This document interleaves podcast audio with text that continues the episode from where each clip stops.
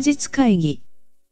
こんにちは、あいまちゃんと野川です。休日会議ということで、今回もよろしくお願いします。よろしくお願いします。お願いします。あの、今回ですね、菅さんがひどい風邪だということで、あの、で、僕もなんか今すごい風邪っぽくて、来るよ。追い追いつけ追い越せで。はい。で、これはまずいなって思って、ちょっと伊坂さんがそこにいたので、ちょっと今日来ていただいて、フォローアップですね。はい。あのー今日しゃいっぱい喋るのは、は伊坂さんよろしくお願いします。そうなんで す。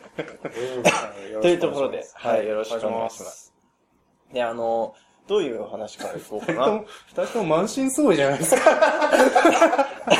ええ気持ちはね、元気なそんでようですすね。。気持ちは元心気。は気持ちは。はい。でもやっぱね、休日は会議だろうと。そうですね。それはなんか、セプトでね。あの、もうこっちとしてももう意地でも続けなきゃみたいな気持ちになってるじゃないですか。うん。なので、あの、ちょっと僕らは今日いい話ができないので、あの、はい伊坂さんにいい話していただこうっていうのと、あと、あの、聞き出せるように頑張りはします。わかりました。よろしくお願いし頑張ってください。ます。で、あの、なん、どんなことをお話ししていただこうかなっていうことを、まあ、勝手に考えていて、で、シェアしないままスタートしてるんですけど、はい。あの、まあ、最近、伊坂さんが何やってるのかみたいなことは聞いても大丈夫ですか？はい。お願いします。最近伊坂さんって何してるんですか？最近、もうメインは法人さん相手の、うん。まあ、業務委託契約での、はいはまあ、コンサルティングだっ。たり、まあ、ちょろっと制作もやったりとか、うんもう本当にそれがメインですかうね。ん。あとは、あまあ、あとは自分でちゃちょくちょくメディアを。構築して、まあ全然まだ花開くかどうか以前のうんうんうん。わかんない段階なんで、うんまあなんだから大したことやってないっていう、あれになっちゃうんですけど。お金は持ってるとよくね、噂は聞きますよね。その噂どこから流れてるんですか？僕そんなことないと思うんですけど。もう、すごい広まってなね。絶対小沢さんとかですよね。そっかそっか、じゃあ、はい伊坂くんは今は、えっ、と、メディア作りのね、あれはちょっと話すとね、すごい細かく長いんだ、まあ、あるメディアを作っていて、それとは別途、あの、法人のコンサルの方をやりながらメインにやりながらと。まああとは、まあ法人から他にもその、マーケティング絡みのうん、その動画を、うん。なんかちょっと様子を見てくれ的な感じで。なるほど。で、あの、おそらく、その、一番気になる部分っていうのは、でどうやって、その法人さんをゲットしてきたのみたいなところだと思うんですよ。ああ、はい。聞いてくださってる方のはい気になるポイントなんですけど、そこの辺をちょっと順を追って説明いただくことって可能ですか？大丈夫です。あ、もうスタートした。はい、もうスタートして。さ、最後はもう、全振りしてきましたね。はい、投げられてます。あれですね。じゃあ、仕切り直すとしたらですよ。はいえーっと、まあ、個人、伊坂君はその、ノックの役員を出て個人になった状態なのに、えー、まあ、上場企業さんとのこう、お仕事とか依頼というか、うねはい受けて、えーっと、まあ、毎月ね、すんごい、すんごい。額をこう、いただきながら、さらに、えーっと、更新が継続今している状態、ずっと継続、ずっと継続で、もう、すっごい状態。ずっと続いてるんですごい状態。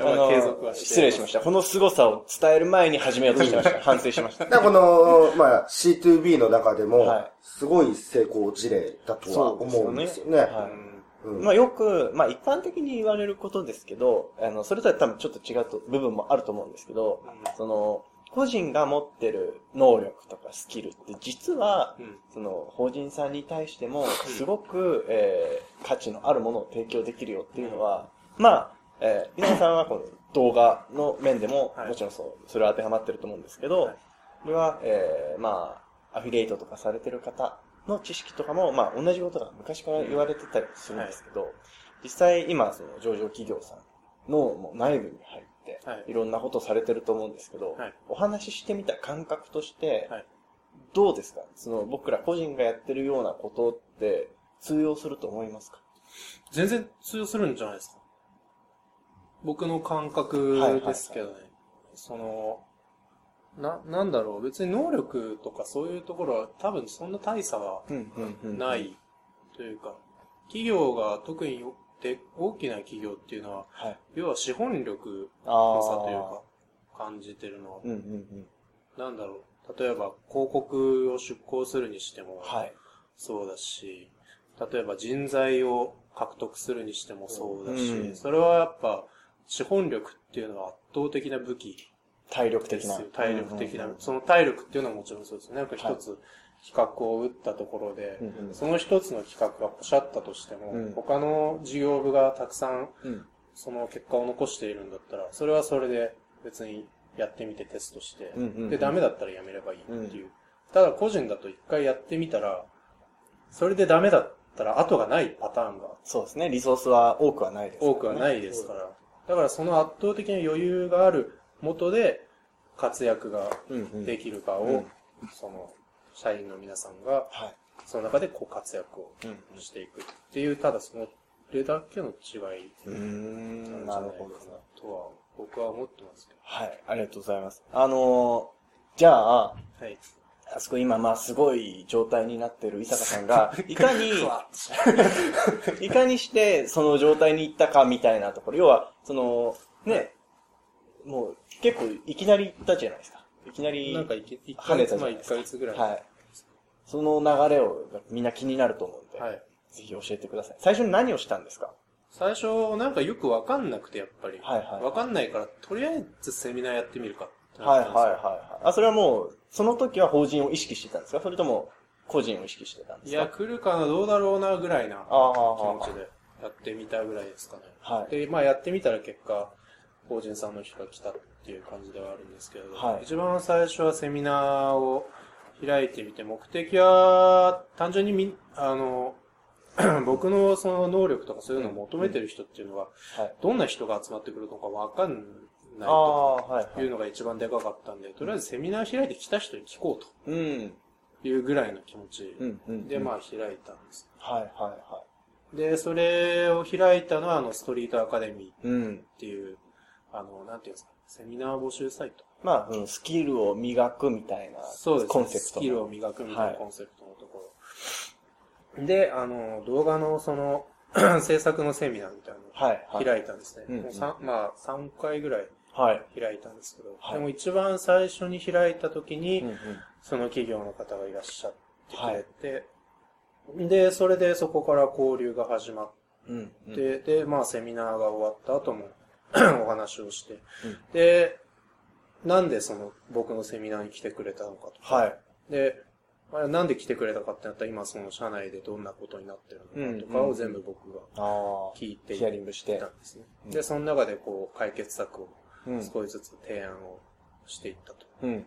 で、やったら、次に繋がったんですよ。はい、はい、はなんか、ちょっとしたその、撮影を今度やるからちょっと見に来てほしい。い。なるほど、なるほど。で、それまた僕撮影見に行って、うん。ああ、これはああでこうでああでこうでってやって全部やって、うんで、空いた時間でうん、編集がなんか社員の人がやってたから、そのはいああ、これこうこうこうこうした方がいいですよっていうのを全部伝えたりして、はい。で、その伝えてた内容を僕全部コンテンツにしたんですね。はい、はい、はコンテンツにして、YouTube に全部バーンとアップロードして、うんで、またその会社内で見れるようにうん渡したりい。うん。して、で、また一つ呼ばれて、はいああ、わかりましたって言っていって、で、そこ、そんなのをこう繰り返してはい、はい。まあ、スポットコンサル的なのを繰りそうです。返してスポットコンサルティングみたいなのを繰り返してって、で、なってある程度のところまで行ったら、はいなんかもう、社内、ちょっと来ないみたいな。あの、伊坂はすげえぞみたいになったってことですか？自分で言うのはあれですけど、なんか来て、来て欲しいみたいな感じになってくれたんはいですねはいはい。え、そのオファーは、どういう、あの、まあ、言えなかったら言わなくていいですけど、はいどういった感じのオファーだったんですか？あ、明確な感じのオファーじゃなかったんですよ。はいはいはい。なんかこう、ふわっとこう、いや、ちょっと空いてたりしないかな、みたいな。あのー作業員として来てくれないかみたいなオファーだったんですか？あー、まあ、っていう空気もちょっと匂ってるオファーでは。はあ、はあはあはあはから、まあ、聞こえないふりをした。あ、ああ、それはちょっとあー、ちょっとっていう感じで、はいはいはいなってて。で、その後、まあ僕の方から逆に提案をしたんあ、なるほど。。ある程度その、いろいろ情報が集まったなっていう段階で。うんうんうん。で、要はその、再提案したっていうのは、はい。ただ僕が入ったところで多分そんな良くなんないなと思って、うんうんうんうん。だから現状をなんとか打破するぐらいにしかなんないから、うん。もうちょっと包括的にやるんだったら、うん僕に人材育成まで任せてもらってな、るほど、なるほど。で、そのメディア全体のうん。動画の基盤を全部作りますよっていううんところまでの契約内容で提案をし直した。なるほど、その、ただ、えー目の前に、例えば動画編集で勝手に例えますけど、困ってたとしたらうん、それを、えー自分がはい。編集してアップするっていうのではなくて、ではなくそれはもう、うん。あの、本質的な解決にはならないからまあ例えばその、社、社内でもう住むように、そうですね。えー自分が、はいそのフロー、流れをしっかり作るところまで、えーやります、お指導しますよっていうオファーに切り替えたと。オファーに切り替えはいて再提案をしたと。うんそしたら通ったと。通ったと。で、単価も上がったということですね。まあ上がりますよね、それは。まあ、相応の単価に僕はしたつもりではある。いうか話はこれ聞かれたら大丈夫かな大丈夫かなるほど、なるほど。だから、あのー一つ入り口が良かったってことですよね。うんうんうんやっぱりあのー生徒と先生という形で出会う以上、えーどんなにその大手の企業さんがうん来たとしても、そこでは生徒なわけで、うんきっかけとしての立ち位置が非常に。良かったんじゃないかなというところで、その、セミナうんうん。ーの集客的な部分が、はいえー入り口としてはすごく重要だったんじゃないかと。で、まあ、いろいろ集客も考えたんですけど、一つは、あの、一人ちょっと頼んだんですよね。集客ちょっとはい手伝ってくれないかってことで、椎名さんに、うん。あの、お願いをして、うんっていうのと、あとは、すあの、ストリートアカデミーでの、その自然のうん。集客はいはいはを、まあ、二つでやって、まあ、それで十何人ぐらい来。たのかな。うん。一回1万円うん。のセミナーうん。で十何人ぐらい来たんで、うんまあ、それなりに来てくれたと。うん。で、まあ、一人一人悩みを全部聞いて、うん。で、何をどうするっていうのを全部やって、うん。うん。っていうので、なんかまあ、好印象をおいただいたという感じですね。ー。うん。だから、割と、運ですよね。来てくれ、本当に来てくれるかどうかっていうのは本当にわからない あ、まあそうですね。ので、はい。で、まあでも、実際開いてみたら、3回開いてみて、3回とも全部企業の人来たんですよ。へーすごい需要あるんですね。やっぱ需要あるんだなってことを感じて、まあそのまま突き進んでみたうん。感じです。ああの、じゃあ実際、はいえーっと、じゃあそれをちょっと、もうちょっと一般化しようかなって今試みようと勝手に思ったんですけど、はい。あの、もし、じゃあこれから、えー、ストリートアカデミーを使って、なんか集客したいなって考えてる方に向けて、なんか、こういう風にしたらいいよみたいなアドバイスがあれば、気になる人結構いると思ああ、あの、低単価でやんない方がいいです。あー、セミナーを。はい。5000円以上でやった方がいいと思います。それは、どうしてですか？あのー、これは確証はないんですけど、はいはいは一旦ストリートアカデミーの気持ちになっい。なるほど。てはいはい。と、ストリートアカデミーのビジネスの収益構造っていうのは、はい手数料じゃないですか。そうですね。あれは。うん。25%、うんうん、うん。一番最初は、あの、ストリートアカデミーさんに渡すんですよ。はい。マッチングビジネスですね。マッチングビジネスうんでその25%じゃあ、3000円の25%と1万円の25%だったら、うん。圧倒的に差があるじゃないですか。そうですね。ストリートアカデミーの気持ちになったら1万円の方が埋まってくれたら嬉しいなって感じですよね。そうですね。ってことは、僕と全く同じ内容でセミナーを開こうとうんうん思った人が、うん。僕より低い価格でうんセミナーをオファーしたら、うん。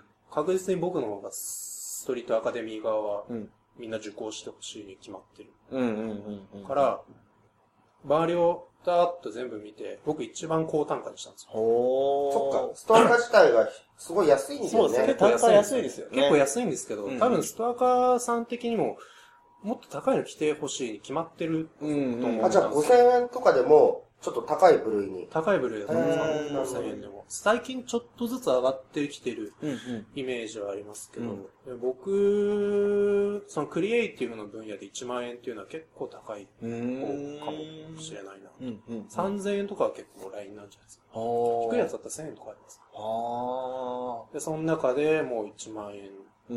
で、ドーンっていったら、うん。なんかその、あの、ストリートアカデミーさんの方で結構そのシェアとかしてくれるんですよああ、ありますよね。メルマガとかもそうです、しね Facebook とかの方でシェアをしてくれるんですけど、うんそれは50回ぐらいシェアしてくれたりとか。50回ぐらいしいや、僕50シェアがなんかついてるんですよ。すごいですね。真偽のことはわからないんですけど、あいいねがついたかもしれないですね。いいねがついて、まあそうですね、シェアされたのが。でも僕自身はそこは何もいじった曲がないので、はいはいはい。まあ自然にそう認知を広めてくれたっうんうん。ていうところがあるんで、まあそれはすごく良かったです。うんうんうんあとはその、これはまた確証はないですけど、デザインが良かった。えーっと、写真とかですか？あの、ウェブサイト全体のデザインが、はいはい。他のセミナーの募集サイトとかって、うん。結構お堅い感じが、あ、その、ストリートアカデミーじゃない媒体ですか？そうです。はいはいはいはい。感じが、ちょっと名前は全部伏せますけど、うんうん。まあ結構お堅い感じが多かったんですけど、一番ラフだったというか、うんうん。フラットデザインっていうんですか、うんうんすごく一番親しみやすい。親しみやすい、うん馴染みやすいデザインで。はい。で、アプリもあって、っうん。ていう風に、なんだろう、見た目がいい感じだった。なるほど。まあ、ストリートアカデミー自体の集客力がすごく高かったっていうことも関係してくるんですかね。関係してくるんですかね。うんうんで、思うのは、はい。そこに来てくれる人たちの企業もうん、大体そういう感じのデザイン感が多いんですよ。ああ、なるほど。そっか。その、企業さん、企業さんがこう、来てるって考えると、もともとストリートアカデミーでいろいろ学んでる人というよりは、検索してたどり着いた検索してたどりい着いた人がやっぱ基本あ、そうなんですね。ですね。へえ。似てる感じは。はいはいはいはい。まあだから、まあお堅い感じのところでやったら多分お堅い感じの。ものも来ると思いますし、まあだからそこら辺は不確定要素っちゃ不確定要素ですけど、はいそのデザインによるその人の住み分けといいますか、うんうんみたいのは多分あるのかなとう思ん。う。まあ結果論ですけどね、うんうん僕もなんとなくストリートアカデミーがいいんじゃないかぐらいにやったら、うん結果そうだったっていううん。感じですけど、まああると思います。はい。はい。あると思いますで閉めちゃった。芸人みたいになっちゃった。いや、あると思います。あると思います。はいありがとうございます。まあ、きっかけとしてこう伝える側に立つっていうのはね、ブログとかで無料相談とかでも何でもはいいいけど、お茶会とか何でもいいけれども、その出会い方はすごく一つそうですポイントになるかなと。で、きっかけ、接点さえできればうね、ん。うん、いろんな方々も多分、昔セミナーやったけどさ、その、はい。C2B に興味ある人はいるんだよね。そうですねいう展開ができれば、えー顧客単価も上がるし、ということで、えー少ないお客に対して高額をね、うんいただくっていうことで、えー向き合える時間が多くなるみたいな。でやっぱりそこは出会い方さえというところでね。やっぱセミナーで同じ、受ける側で横にいたところで多分そういう話にならないですからね。そうだね。だ今週って16日、えー、19日、はい2回ともその、カンカンのセミナーの歩行ということではい、集まってもらって、えー、少子金プロモーションの。具体的にどうやっていくのかっていうところで、えー、プロモーション設計とは別に、読者をどうやって集めていくかはい、みたいなところで、えー、カンカンもストア化をねうんうんうん、すごく進めていて、うんうん。で、やっぱ実際にセミナーやってみると、はいえー感じることだけれども、例えば伊佐学の場合17人とか10何人か来てたと。で、もうそれなりの人数じゃないですか。そうですね。だメルマガにするとなんか読者17みたいな。はいはい。少ないみたいになって、えー少数の読者に対して何か仕掛けようとは誰もあんま思わない傾向にあるけれども、実際ね、うんうん。あ、会ってみるとすごい人数なわけでねそうで。すね。前に十何人いて、その一人一人がどういう現状なのかとかを考えながらやっぱこうんう話すっていうのは、まあ実際結構大変っうん。ちゃ大変だうんった。うんうん。やっぱり、まあ、ウェブだけでやりきると、うんイメージがどうしても湧きづらいうんと思うんですよ、その、うんうん。読者1000人いたら、うん1000人の人がいるってか、うんね、リアルで考えるとすごいことであって、はい。うん。それを早期に体感するためにも、何かこう、教えるっていうことをやっていこうって思う人は、はい。まずね、セミナーをやってみるっていうのそうはね、ですね。ありだと思うね、すごく。うん。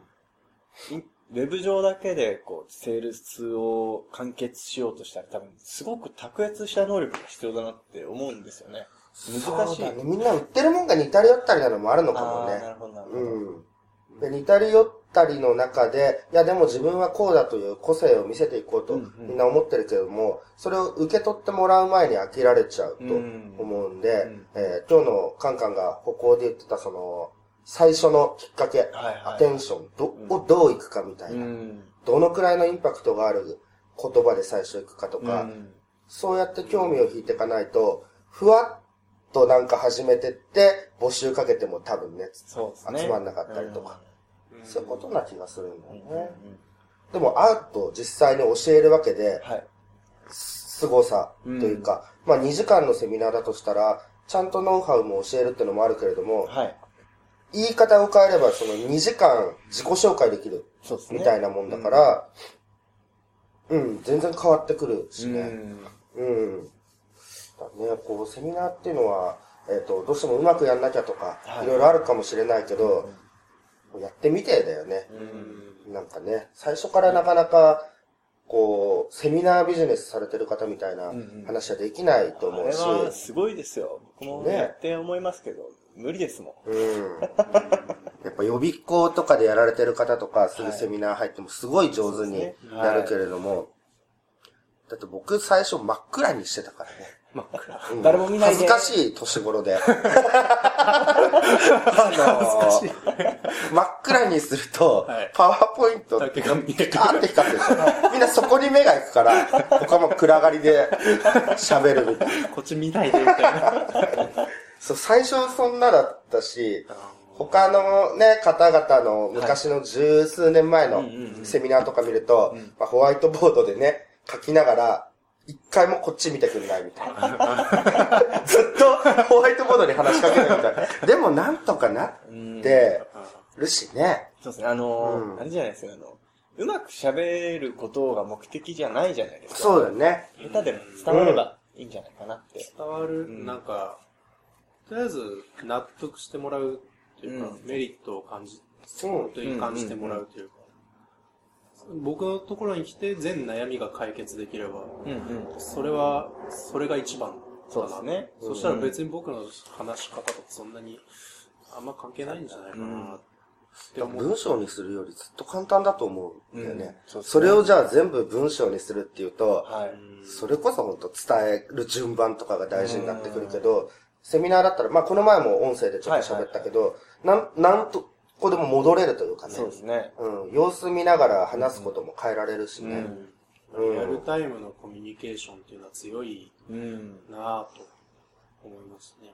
本当、そう思いますね入り口をね、セミナーにして、えっ、と、そう少数はい。うん。の人たちに対してしっかりこうプロモーションをかけていくっていうのが非常に効率のいい、うん。スモールビジネスでは今もう鉄板になるんじゃないかそうと。ですね。うん流れはなんか感じますけどね。うん。なんかなってきてる気がします、どんどん。だから読者も、えー数百名、いや数千名、数万人とかいないとできないっていう発想を持ってる方も多いんで、うんうんえー読者が30人でもこれだけのことができるみたいうん。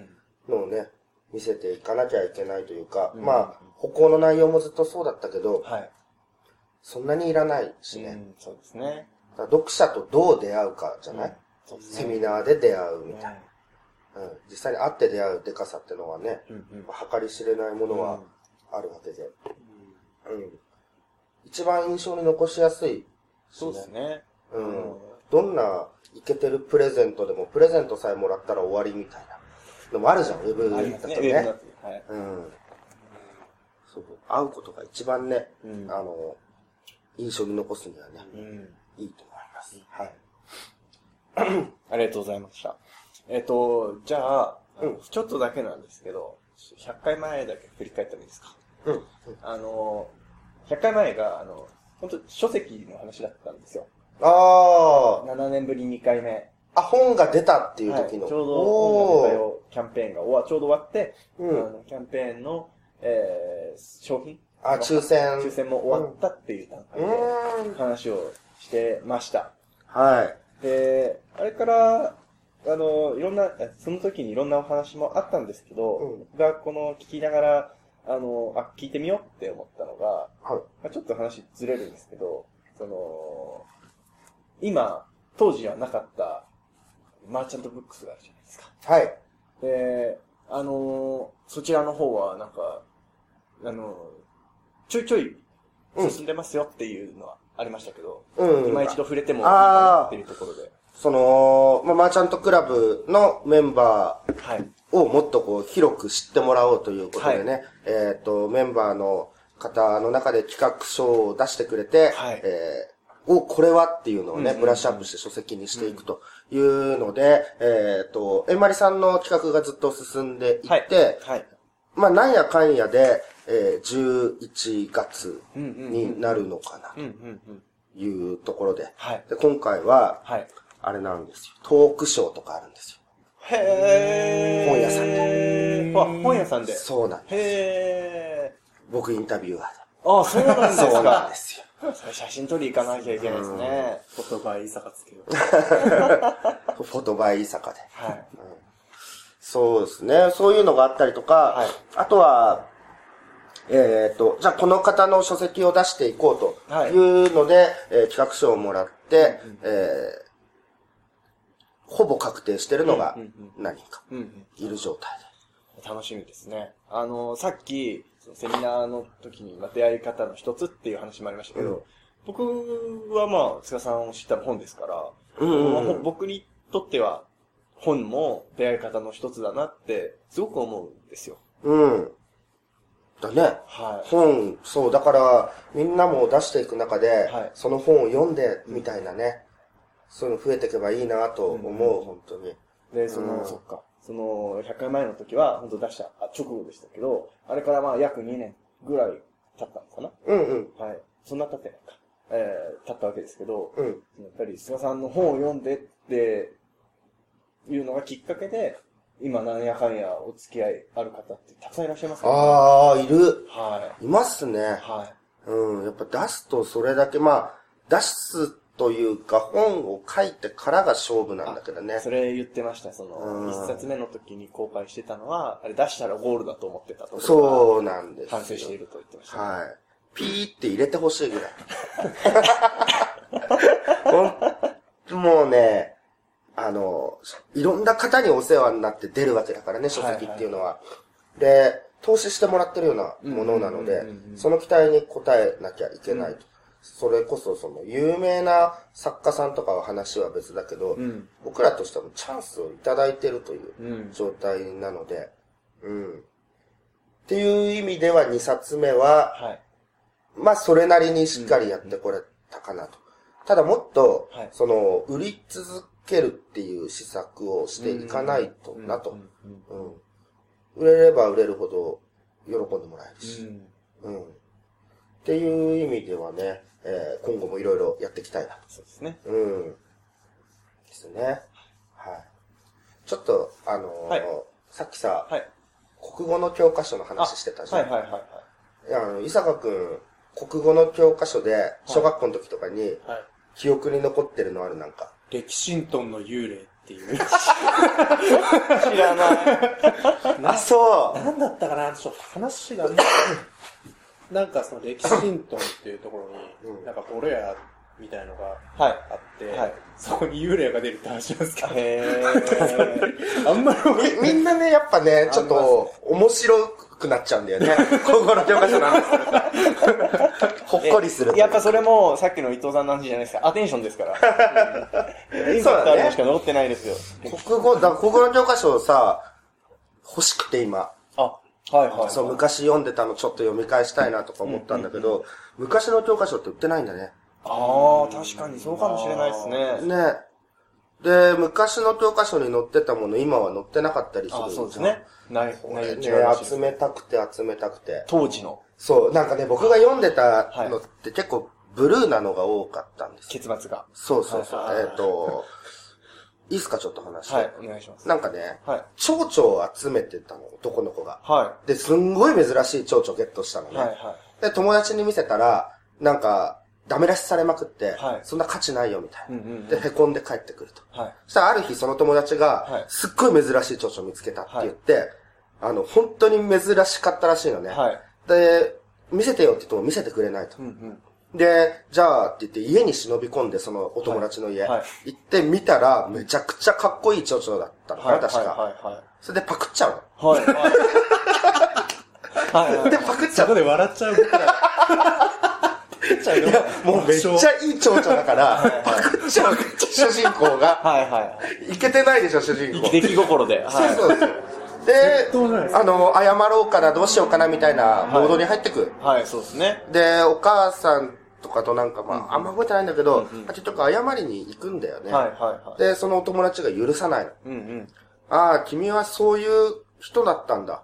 みたい。な感じで、なんか終わるんだよ、確か。で、家に帰って少年は、はい。自分のその標本はい。の蝶々をなんか、一個ずつ潰すみたいな。なんかそんな終わり方するのタイトルなんだっけなとか、昨日風呂入りながらね、ふと思って、え ー僕その物語結構好きですね。本当？めっちゃブルーなのに。今のさ、国語の教科書とかではあまり取り上げないんじゃない？なんか。なんかもうちょっと道徳的なね。あそうそうそうそう、の今の話で言ったら最後ハッピーエンドで終わるために仲直りしなきゃいけないじゃないですか。うん。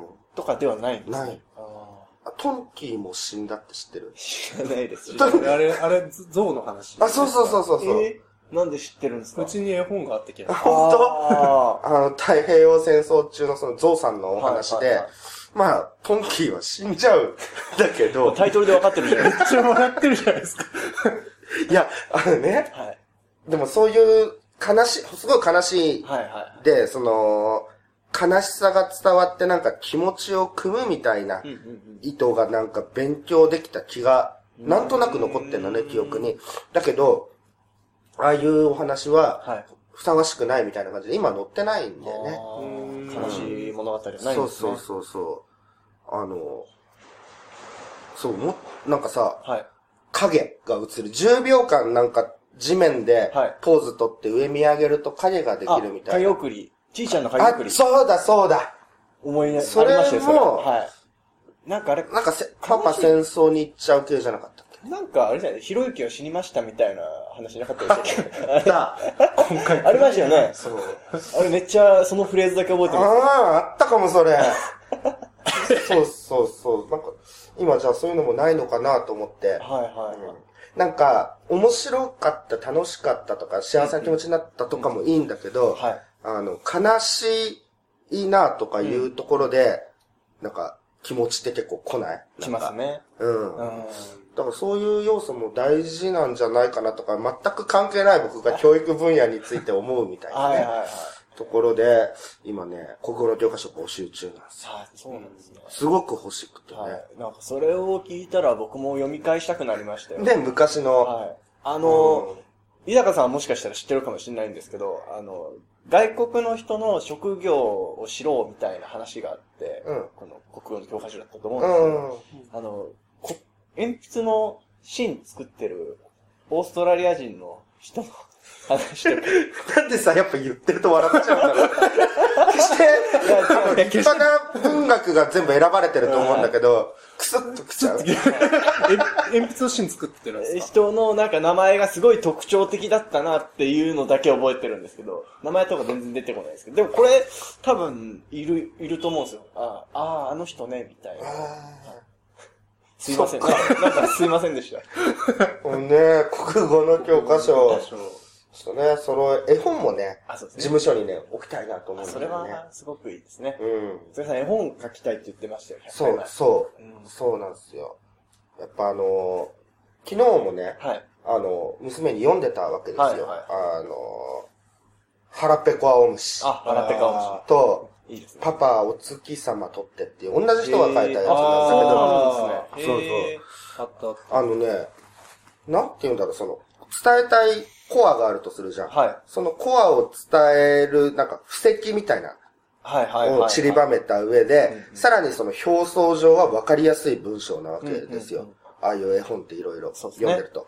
な子供はその表層上の。こう、ああ、こうなってくんだが楽しかったりするけど、大人が読むと読み手にとってこはい、深くいくみたいな。な。それで答えはあなた次第のその投げっぱなしモードになってるはい。絵本もあったりとか。はい、はい、はあれはね、やっぱ、面白いし、書いてみたいよねい。う。ーん。うん。その、ちょうど100回前の時に、それを、そんな、なんか絵本を書きたいみたいな話になった時、僕は、あの、さやさんが当時やった、あの、鶴文化大学でやった講演。の話を本にしてほしいってリクエストしましたで、当時はまだ映像がなかったんで、あのまま終わってたんですけど、はいはいはいはいあれ今公開されてるじゃないですか。あ。うん。なのでそれちょっとリンクに貼っとこうかなと思って。ああれはいあ。い布。石回収みたいなね。はい。うん。ああいうのやる。っていうか、あれだよね、僕、マーケティングも、はい。そういう感覚でうんうんうんやってきて、まあ、売りがも、マーケティングの場合は、その、販売不要にするとかね、はいはいその、より売上高を上げるためにっていう売りに特化してるけど、例えば絵本とかを書く場合は、売るための絵本っていうはい。ことよりも、うんその絵本の中でのね、うんなんか、共通点はあれじゃないですか。伏線回収じゃないですうか。ん。本当例えば、なんか売るにしても、その前の段階で前振りとして、じゃあ例えば売るためには何々が必要ですよね、みたいな話がありきの、うん。で、解決策の一つとして、まあ、えー手間だと思うんで、こんな商品も用意してますよ、みたいな、うん。そうだね。はい、流れがまあ一般的じゃないですか。そこでね、書きたいって言ってないとね、叶わないからね。しかも絵心がないってい いや、それさん絵心あるじゃないですか。う。いや、絵苦手だね。あの何、何書いたっけ、僕？ー、あれですよ、あの、小学校の時に運動会の絵は、僕はしっかり。あー、あれ伝わる？あれ伝わってます。あの、手とか逆になってるんですけど、気持ち入ってんなって。気持ちね。はいそう、気持ち入ってる。ああいうのだったら書ける。はい。でも少なくともあれ、今の僕より上手いですからね。それもちょっと画像貼っときます。そっか。は絵も僕。い。はい。書きたいっすね。うんいやいいと思います。でも、その、ビジネスでの活動はい。とは全く別個にして、はい。えー、なんだろうな。こう、読んでもらえたらと思うんで、はい。違う名前で。とんでもないい名前でリリースされるから。もう秘密。秘密で。そうね。はい。はい。えー、ということでですね、またなんだかんだ長くなってしまったんですが、はいえー今回は以上にしたいと思います。あはいりがとうございました。ありがとうございました。ありがとうございました。坂さんもありがとうございました。ありがとうございました。休日会議に関するご意見、ご感想は、サイト上より受けたまわっております。休日会議と検索していただき、ご感想、ご質問フォームよりご連絡ください。